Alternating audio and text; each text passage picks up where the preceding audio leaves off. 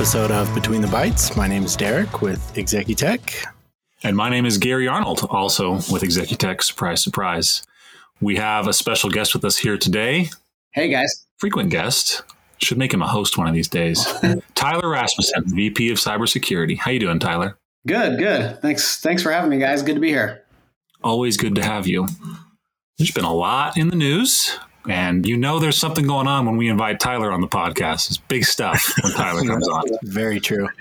So uh, our audience should be perking up, like, "Oh, Tyler's here!" And if, yeah, no surprises because it's been all over the news. Several items we want to cover today, but the big one, Log4j. Got to have the J, from what I understand it. Otherwise, it's just a mathematical computation.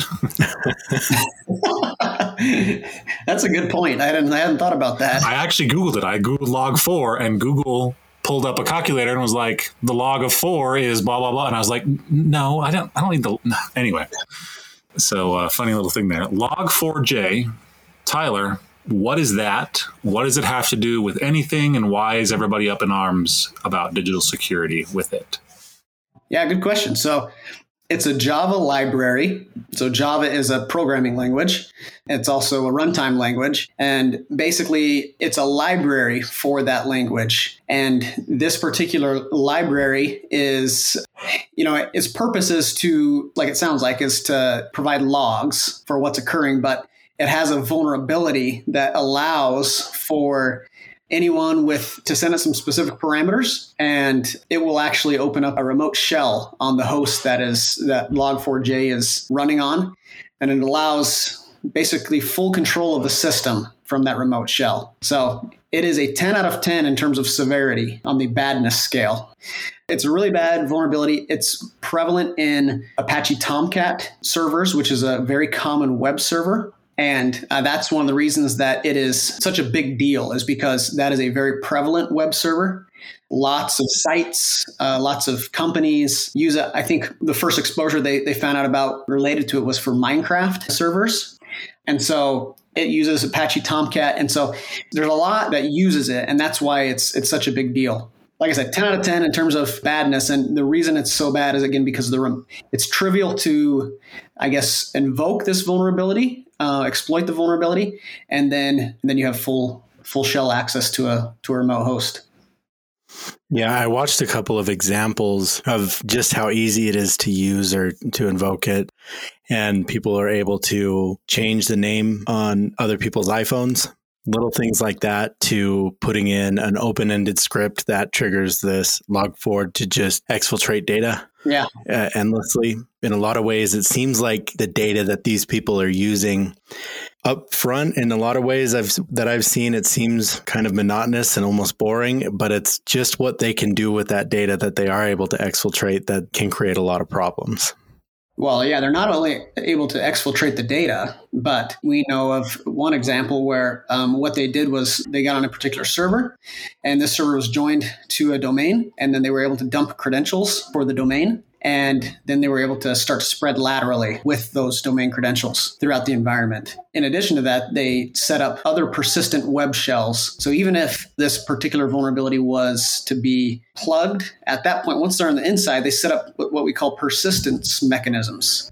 And so that they try to make it so that you find as much as you can, but there's going to be something that's hidden to allow access later. They'll even go so far as to you know put a little script in that at a certain point in time will execute and create another web shell that allows for remote access. So even if you think you've gotten everything, it, you haven't really. So it's pretty nasty what they do with this, and it takes experts to clean it up once it's been exploited which is why we've recommended to our customers to make sure you take a look at where you're running Apache Tomcat and other web servers that utilize Java or external facing services that utilize Java and, and, particularly the log4j library first and foremost. And take a look at you know your custom web applications that might be using it that you might not think about. Start with looking at things that are external facing or public internet facing and then work inside from there because it's definitely being exploited in the wild and we're, we're seeing that tyler i mean again forgive my ignorance a bit but java seems super prevalent as far as i understand it's it's used all over the place for all kinds of different things and, and you know i know the developers and coders of the world will say this or that about different languages and Java might be, you know, the one that nobody likes for whatever reason. But if it's that prevalent, how do you know if it's applicable to you that you've been affected? Is there a way to know? I mean, besides you said like the Tomcat server, that's a given. If you've got that, you're you've got the vulnerability. But it sounds like if you've got a website hosted, you might even be vulnerable. Is, is it to that level? Yeah. Oh, yeah. And it's not just websites. I mean, there's programs, there's other services that utilize Java um, that utilize this library. So there's a couple of ways you can do an authenticated vulnerability scan. So the difference between an authenticated and an unauthenticated is that you give a vulnerability scanner a username and password or an SSH key or an SNMP string or something like that that all of your devices also use. It has that account or that SNMP string on it. And then it will scan those devices and it will, it basically allows for deep access into those devices and be able to look under the hood and see what's running, including if you have services that are running this log4j library. You can also, there's tools out there to look at like your external facing assets and do some, some quick checks on your external facing access or assets rather to determine if they are vulnerable. There is a GitHub site that CISA has put together, the government agency that lists out a bunch of common software and whether or not it's vulnerable to this or not. So that's a good resource. And then there's also other security vendors that have ways to detect this. So for I'll give you just one example that we use. We use Sophos Intercept X Advanced with XDR, it stands for Extended Detection and Response. And it basically uses OS Query, which is a query language for systems under the hood. And it queries system processes, you know, these software on the system, libraries, all this. And you can actually run a custom query within that tool, Sophos Intercept X with XDR in Sophos Central's portal and across your entire estate and it'll it'll come back with information about are your workstations or servers running software that utilizes this this library and are you vulnerable?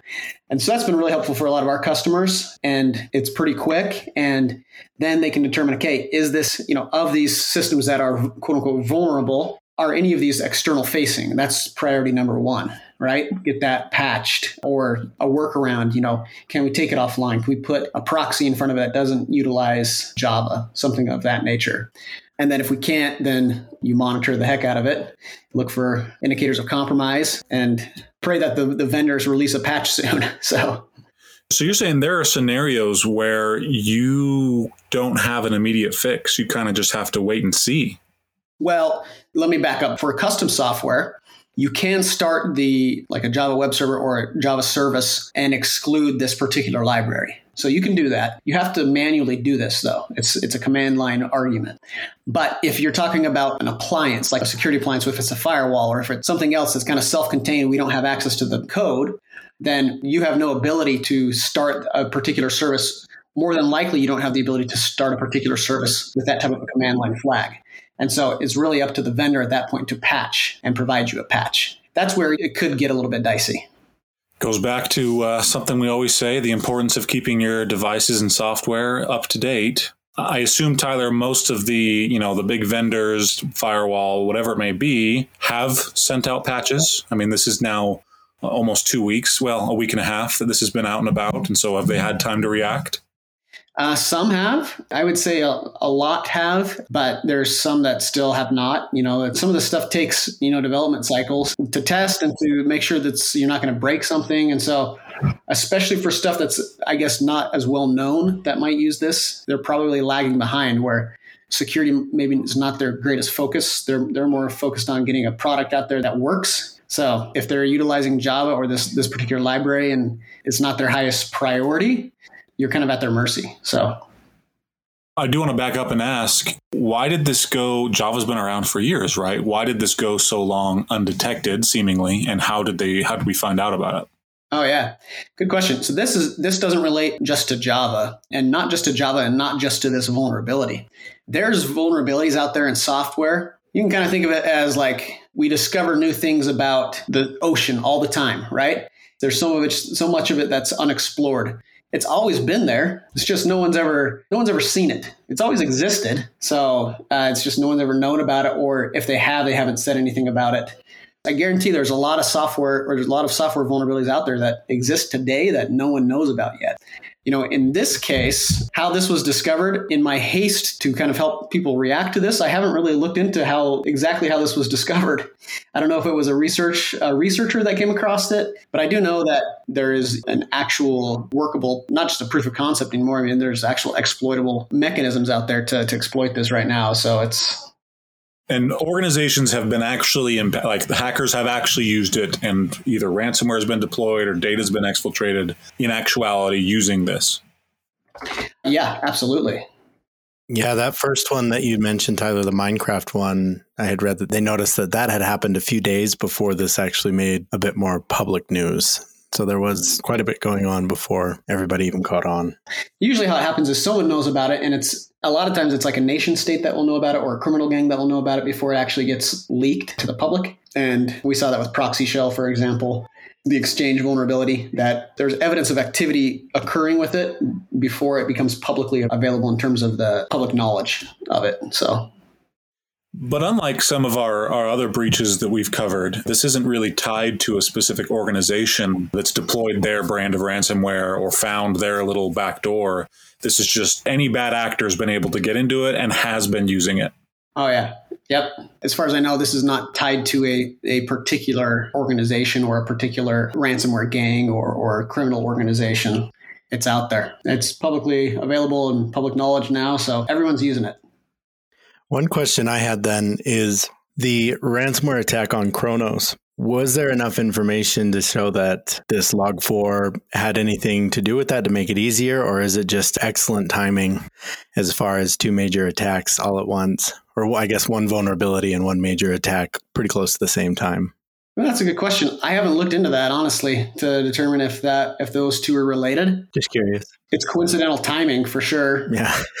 and I know that Kronos has provided information about how the attack occurred, but I don't know how much technical detail they've shared. I would have to research further in terms of uh, that particular attack and, and determine if there was any indication of links to this particular vulnerability. Yeah, and I don't know if it's the time of year, just if they don't have as much people to cover, or if the Log4 shell and the Log4j issue kind of overshadowed the Kronos thing. But there's there's news about it. There's articles that you can read, but it is surprisingly less than you would think, given the size of that HR and payroll company. You'd think it'd be a, a much bigger news story, but there's actually still pretty sparse information out there. Interesting. Yeah, I mean, we could get into uh, we could definitely get into why that might be, but I don't. That's a whole other podcast. well, before this happened, Gary and I were talking that yeah, it's it's going to start. Holidays are coming. Usually means that this kind of stuff will continue to happen, even more so. Yeah, it makes me sick to my stomach to think about it. So yeah, our audience should know that Tyler has been playing Superman and firefighter and policeman and FBI agent all at the same time over the past couple weeks. We've gotten all the emails from him. He's been on it and helping people close this gap, and I'm sure it hasn't been easy. Well, thanks. Yeah, no, it's you know whenever there's a vulnerability, it's you go into firefighting mode like this, and that I'm gonna say that while it's it can be exciting, it takes a toll, right? It, yeah. takes, a, yeah. it takes a toll. So I'm one that would be great if we didn't have any any more of these for a good long time. So, but yeah, that's like asking for a miracle. So, yeah, give us a break. So on the user side, it sounds like there's for the log4j and log4 shell, there's not a ton that an individual user can do about it. It's really waiting for the developers and whatever applications, websites, programs you're using to make their updates. Is there anything that you would recommend on the user or just as an organization level? Yeah, I mean, again, what I would do is I would determine one, if any of your external facing assets are using services, are exposing services to the internet that utilize Java that run on Java and particularly utilize this log4j library. Now, again, Apache Tomcat, that's a shoe in right there. If you're running a custom web application, then there's there's tools out there to help you determine if if you're vulnerable or you can just you should know if you're running a custom web application if it utilizes Java in that library. Uh, and if not, you should research it and, and find out. And then any other services, I would do one of two things. I would either do some manual reconnaissance and, and, manual testing of those services, or I would install a either a security tool or maybe have one in place and figure out how to do a query with that security tool to to determine what what's running on the system. Now, if you don't have that, something like that in place, you know, Executech can help you out with that. We can uh, we can very quickly help you get something like that in place so that you can do that type of a discovery for your organization and your your assets. So, anyways. And then for any of you who want to get in on the a little bit more technical side and really dig into the code and everything like that, looks like Sophos actually has some pretty extensive write ups on the vulnerabilities, mitigation, scrolling through the article, the mitigation is not the high level tips and things that we've been able to give on this show. It is lines and lines of code that they're showing you where the vulnerability is and, and changes to make. So if you want to get real technical, Sophos seems to be a great article, a series of articles. I also heard Microsoft might also have some pretty good content around it as well. Yeah, there's several that have some good content around it. Awesome. I guess Tyler, any any closing comments on this hack and breach around what it is, what we should do, what we should be on the watch out for? Yeah. So I would say the takeaway here for me is vulnerabilities exist and people will find them out. You need to have a strong incident response plan in place in order to deal with these vulnerabilities. And so it's really about having that incident response plan identified and, and defined so that when something like this occurs, you can take care of it. And also having the tooling necessary and by the way, I'm not a believer that tooling fixes everything. However, I am a believer that without accurate information, you can't know what you're doing and you can't know what to fix. So you need the appropriate tools that can give you an inventory of what's running on your systems for this very purpose. So then you can know, okay, here's here's where my exposure is what do we want to attack first and have a priority for? You know we want to make sure that you know obviously in this case anything that's external facing that's generally a good rule is taken care of first and then work from there and, and put an action plan in place of how you're going to fix that. But again without the proper tooling you can't accomplish that there's some folks that believe that tools can be a silver bullet and that's just not true there's tools that are very very useful and something like this to, to get the information out of your your environment is very useful you still have to know how to use it right. So, man, we can make a whole campaign slogan: "No silver bullets." Yeah, exactly, exactly. The salespeople won't won't be very happy about it, but the vet, the vendors that are trying to sell their tools won't be too happy about it. But, anyways. All right. Well, thank you, Tyler, for coming out and sharing a little bit of information. And as things unfold, you know, we'll keep you guys updated both with the Kronos issue and this Log4 Shell and Log4j. To any of you out there dealing with the Kronos issue, if you're affected, one of the biggest industries is healthcare, you know, because that industry hasn't dealt with enough problems apparently in the last two years. Now, now getting their paychecks to begin with is apparently going to be a problem. Any of you affected by it, we wish you the best of luck and hopefully things clear up very soon for you guys. And yeah, we will catch you guys on the next one. Thanks, Gary. And thank you, Tyler, for joining us. Yeah, great to be here. Happy holidays to everyone. That's right. Likewise. Hey. This might come out in the new year. So if you're hearing this in the new year, Happy New Year. That's right. Happy New Year. Thanks. Okay, see you guys. Thanks, Tyler.